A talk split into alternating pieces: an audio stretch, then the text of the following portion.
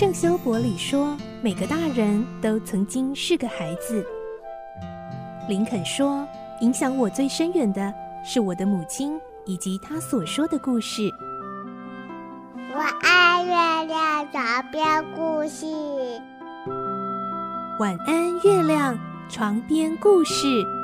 小青姐姐邀请每一位大孩子、小孩子一起听故事，不管多忙，也要和你一起听故事。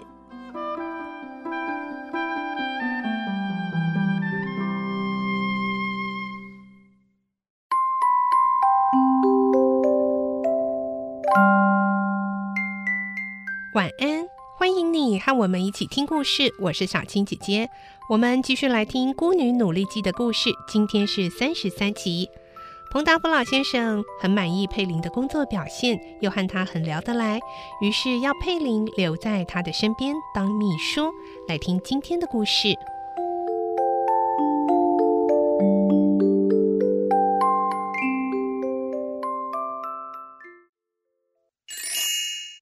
孤女努力记》三十三集，成为祖父的秘书。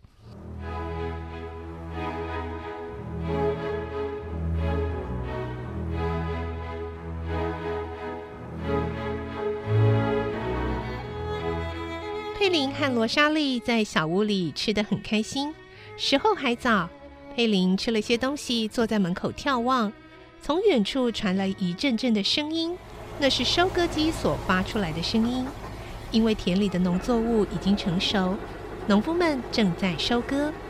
听到这声音，佩林担心这秘密的住所迟早会被人发现，到那时该怎么办好呢？没有太多的钱，当然租不到好房子。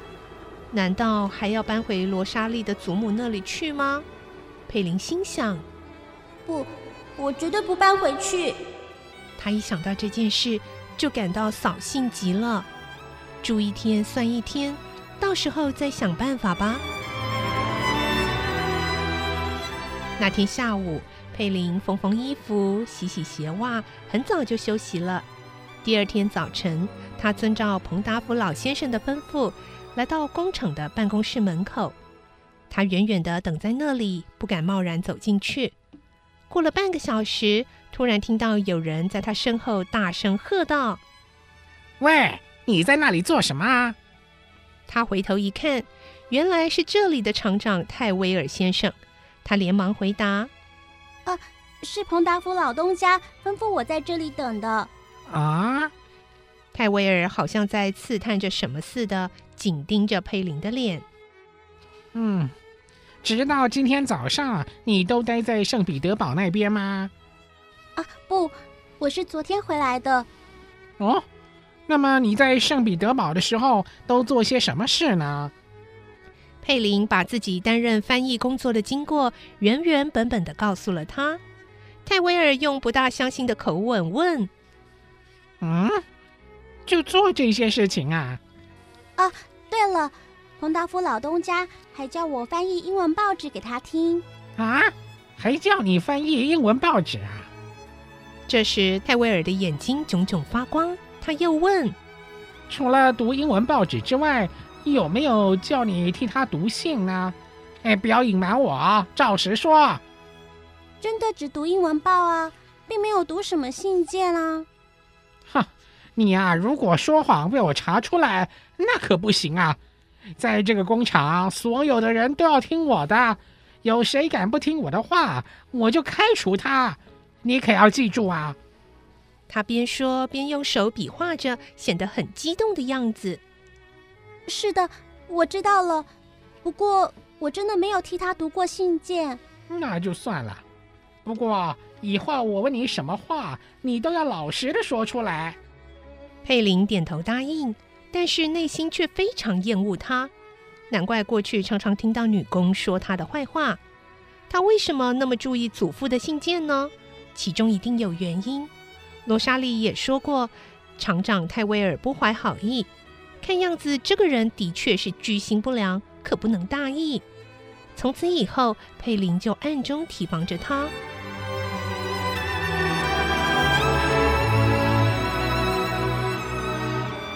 泰威尔和佩林说完话，并没有马上走开。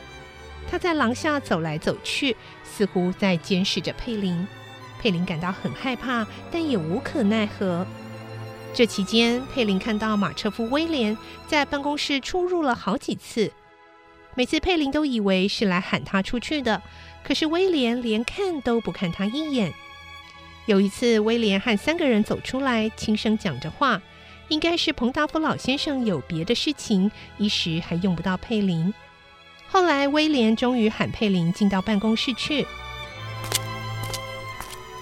佩林一走进办公室，彭达夫老先生大概是听到了佩林的脚步声，就问：“是奥雷利吗？”“是的，我是奥雷利。”“哎，因为开会让你等了好久，到我这儿来吧。”佩林战战兢兢地走进祖父身边，彭达福老先生和颜悦色地说：“我已经知道了你的身世，也了解了你的翻译能力。像你啊，这样勇敢又聪明的女孩子，真是讨人喜欢。哎，我啊，想把你留在身边做秘书。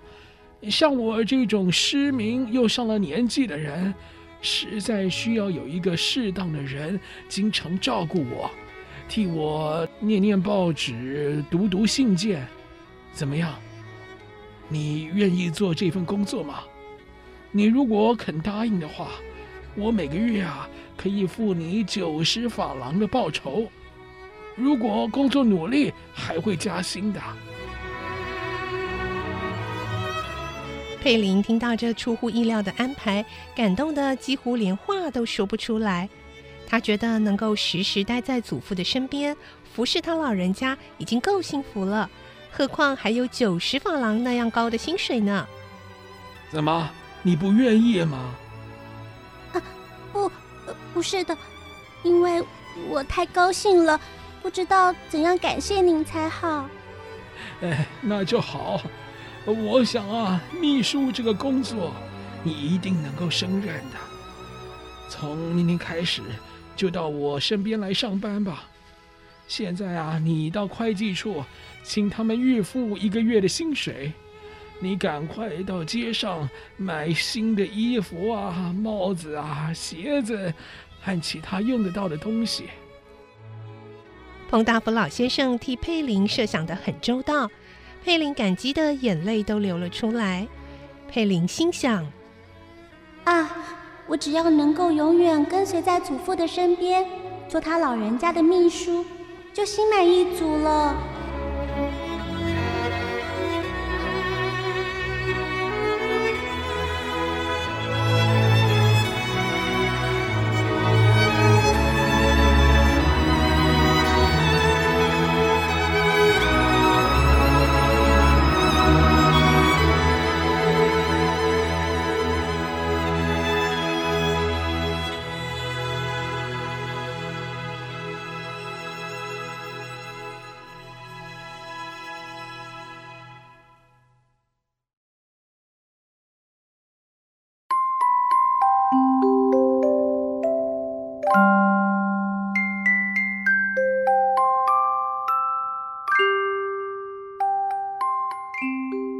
今天的故事就听到这里喽，明天再继续来听《孤女努力记》。我是小青姐姐，祝你有个好梦，晚安，拜拜。小朋友要睡觉了，晚安。